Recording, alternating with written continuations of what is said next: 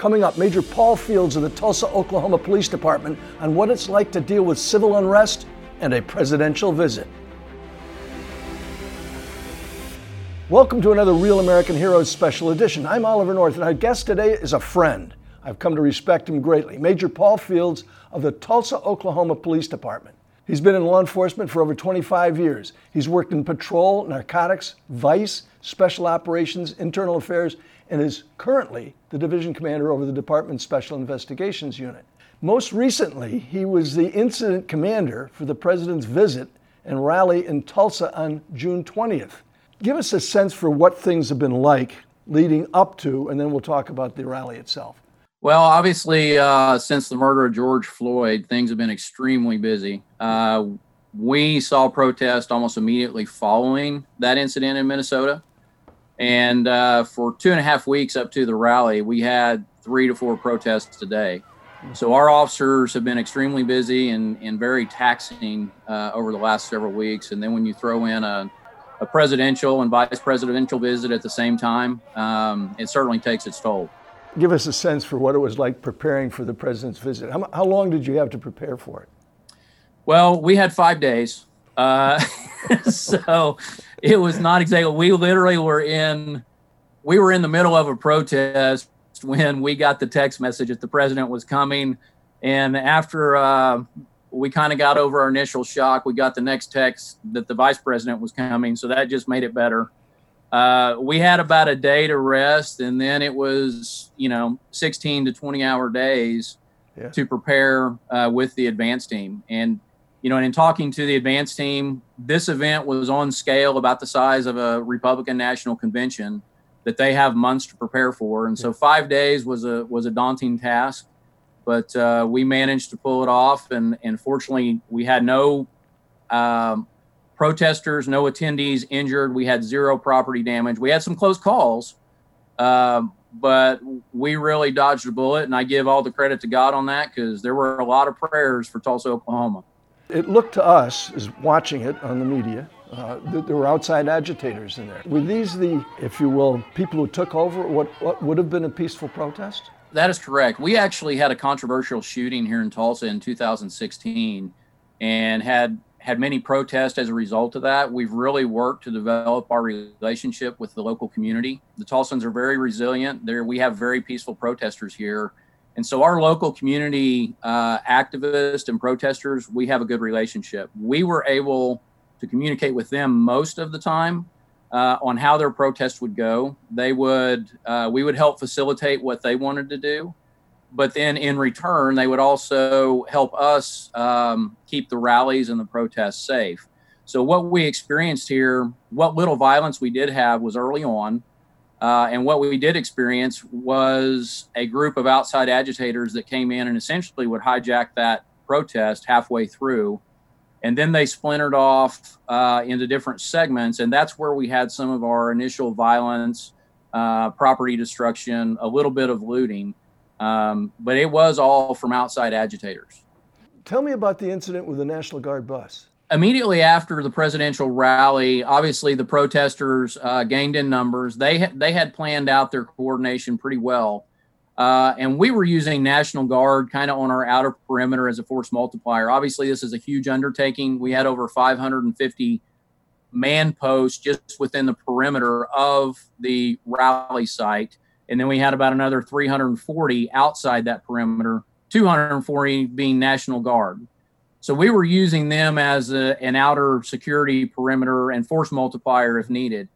One of their buses with about 40 National Guard members was surrounded by about 400 protesters, in addition to two other law enforcement cars.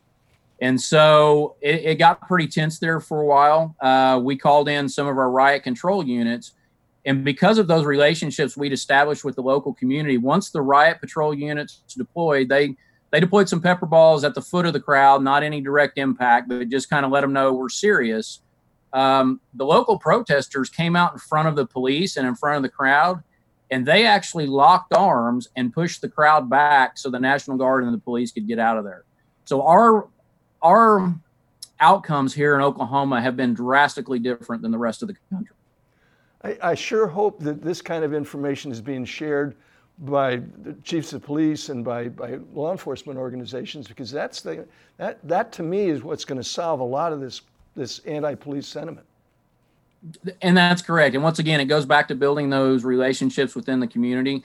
We don't always agree. We have a lot to do to improve, but it starts with a genuine conversation uh, on how to fix the problem.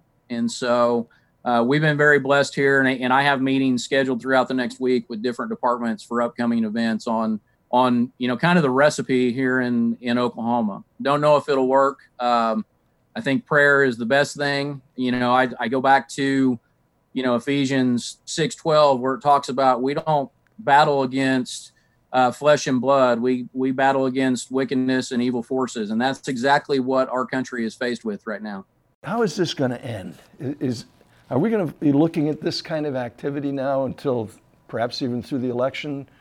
Or is there some cutting point where people are suddenly going to realize, A, we can't, we can't disband, we can't defund, we can't continue to riot and, and have vandals running around our cities? What's the fix? You know, we're very blessed in this part of the country that we have the support of our prosecutors, and um, they are behind us 100%. We the silent majority is going to have to speak up and say they've had enough. Um, part of the reason we've had some of the success here we've had is we've gone to the protesters and said, we will defend your right to protest peacefully all day long. You can go anywhere you want to go. But once it becomes an unlawful assembly, either with property destruction or violent acts, that's when we will cut it off. And we actually had that very early on in the protest. Um, and the protesters knew we were serious about it. So, as a result of that, they started to police themselves very early on in all these protests here in Oklahoma.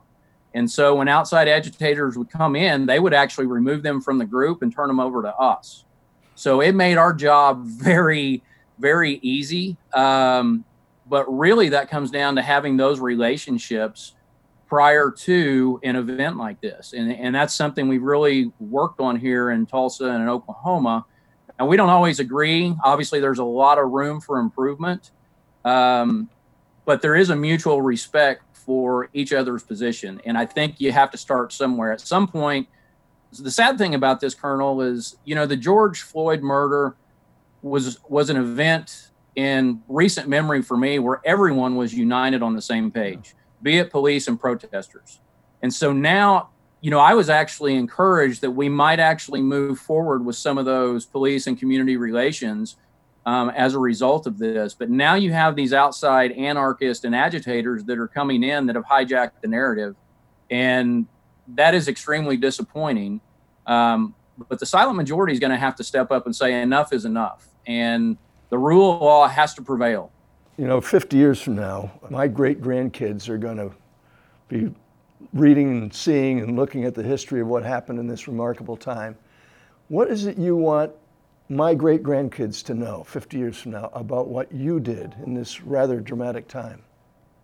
You know, I I would want them to know that that brave men and women in uniform, be it first responders, medical professionals, military, stood in the gap between order and chaos and that in order for our great republic to continue it's going to it's incumbent on future generations to put service before self.